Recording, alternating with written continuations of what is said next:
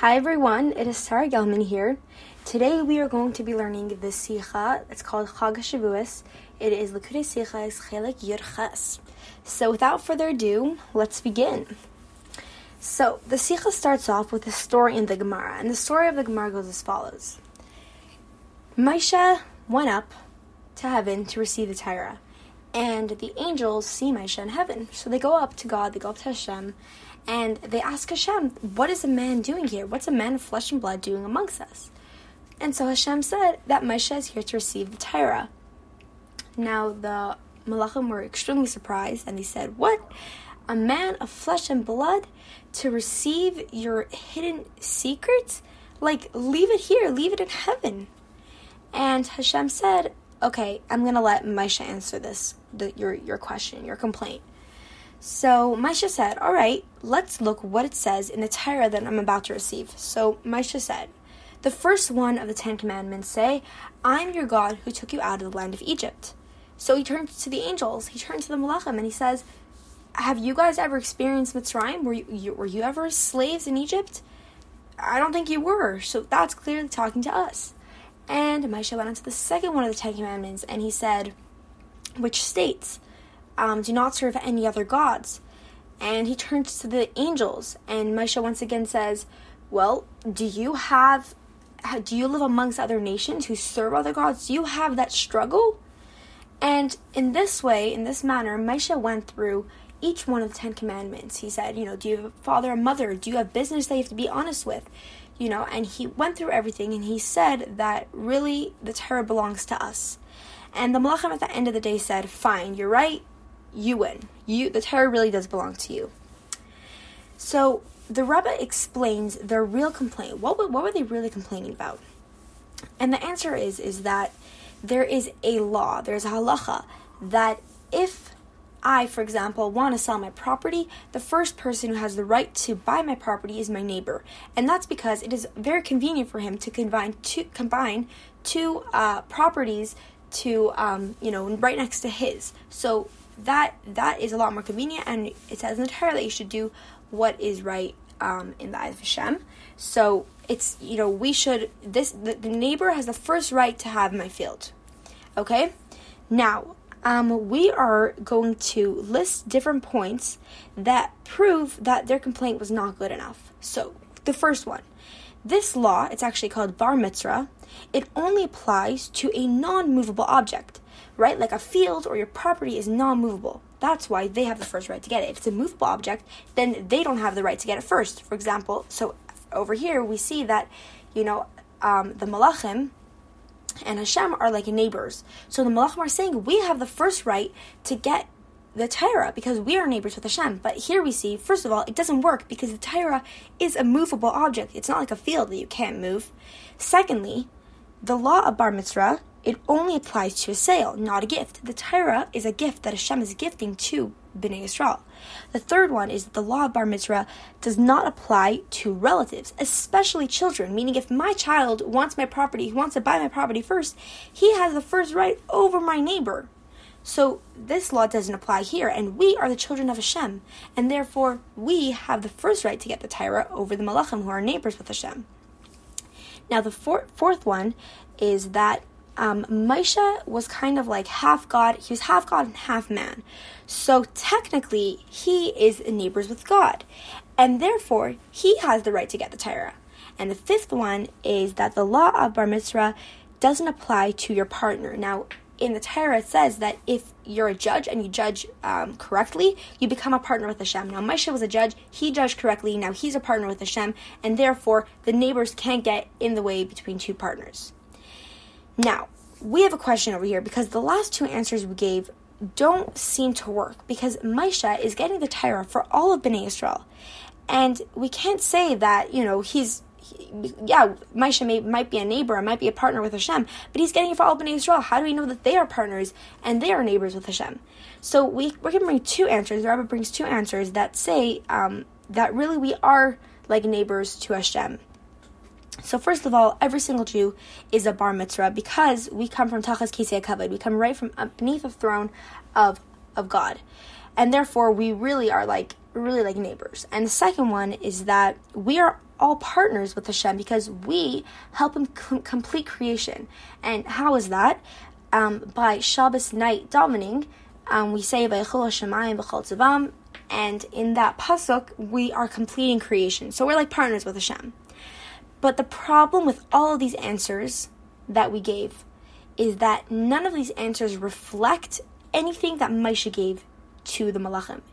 You know, in fact, they seem quite opposite. Moshe, his answers were showing how low we are and how we are down in this earth and we have we have to respect our father and mother we were enslaved in egypt we have to we have the struggle um, of not serving other gods and what what all these answers we gave are showing how really how close we are to Hashem, how we're really like angel, we're really like the neighbors, and we're really like you know the children and all that. That's showing how close we are. So there seems very, you know, contrary to what Moshe was really saying. Um, so we also said we have another problem here because we said that the law of bar metzra does not apply to a movable object right? But the Torah is one of a kind, and therefore you cannot find it anywhere else. So, you know, it does it kind of is like a non it's a kind of like a non-movable object over here because you can't get the Torah anywhere else. Um, and we have another problem because um, it says that the Torah is called in three ways. It's called as an inheritance, a purchase, and a gift. And since the Torah is mentioned in one way as a purchase, really we're kind of the law of bar metzra should should apply over here because in one aspect it's a purchase, it's not a gift.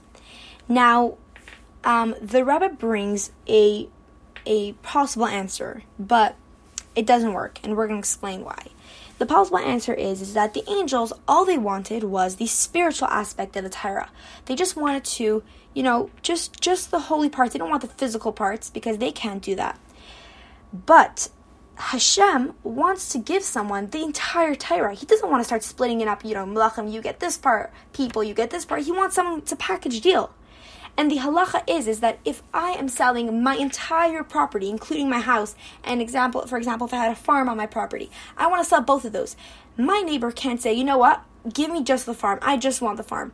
He can't do that because I want to sell all of it. Therefore, the neighbor doesn't have a first right to get that because I want to sell all of it. So same here. Hashem wants to sell, he wants to give the entire Torah to somebody. He doesn't want to just split it up. And similarly, if the neighbor, if my neighbor wants my property, for example, he wants to farm the land, so he wants my property. But there's another person who needs my property so that he could live. He needs to make parnasa. He needs a roof over his head. He needs a home. He has to build a home then the man that wants to build a home has the first right to get my property over my neighbor because all my neighbor wants it for is just to plant. He just wants to farm the land. And my and this other person, he needs it to live, and life is more important than that. And in our situation, the malachim want the, the angels, they just want the Torah just to enhance their Vadas Hashem. They don't need it. We need it to live. We need the Torah, and therefore we have the first right to get it because you know it's um, the Rebbe brings a a pasuk that it says that Hashem created. Um, he created the evil inclination. He created the you know all the, the, the bad things, all the temptations, and the Yetzer Hara. And to help us, he made a tool, and the tool is the Torah. And therefore, we need the tools to overcome our Yetzer Hara. It's impossible to live life without the Torah. But again, all of these answers do not even come close to reflecting the answers that Moshe gave. And the question is why? Why did didn't Moshe give the Malachim these answers? Why did he give the answer that he gave? And the answer to that question is is that the purpose of the Torah is to help fulfill the aim of creation. And the aim of creation, the whole point of creation, is to make a dira b'tachtainim, a home for Hashem in this low world.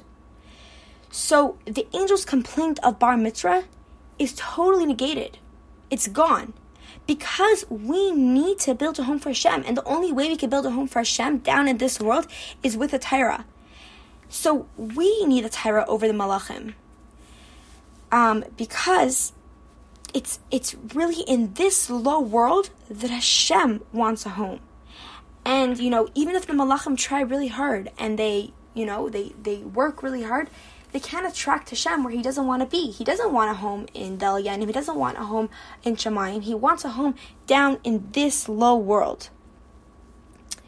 But still, something is unclear.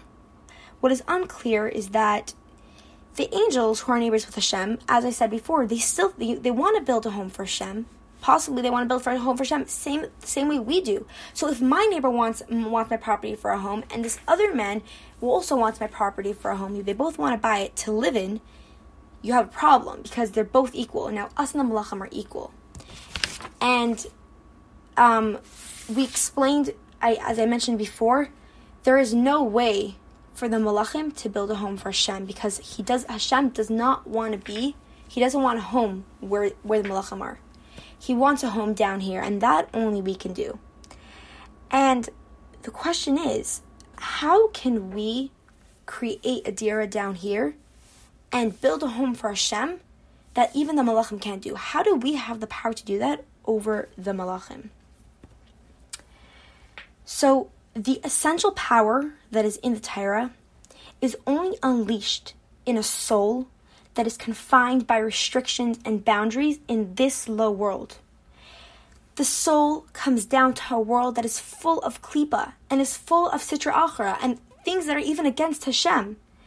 And only in this low world you know, right, the neshama struggles with the Yetzer Hara, and that is when the essential power in the Torah is released. That is when we could build a home for Hashem.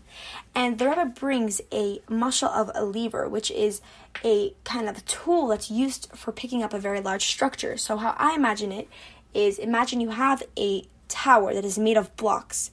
If you want to pick up the whole tower, what do you have to do? You have to pick up the tower from the bottom. You have to pick up the lowest, lowest block in order to pick up all of them at once. If we just pick up, you know, starting from the middle, all you have is five blocks. What about the other five? You want to pick up all of it, and therefore you have to go all the way to the bottom to pick it up. Now, that's just imagine imagine all of the world stacked up. Like in a tower. Our world is the lowest, it's the bottom. And where the malachim are, where they're basking in Hashem's light, they're all the way at the top. And they want the Torah. But what what if if they use the Torah and if they if they try to elevate something, they're only lifting their world. They're only picking up the top lock, And therefore we need a Torah because when we do even one act of goodness and kindness, or when we do just one just one mitzvah, we are literally lifting up the entire universe. Just think about it. That's a crazy thought. And and that is why Moshe gave the answer he gave. He gave such physical and mundane answers to the malachim, you know, answers that relate to us down here in this world, because we or have the power by being in this low world to elevate even the, lowest thing. By elevating the lowest thing, you're lifting up everything on top of it.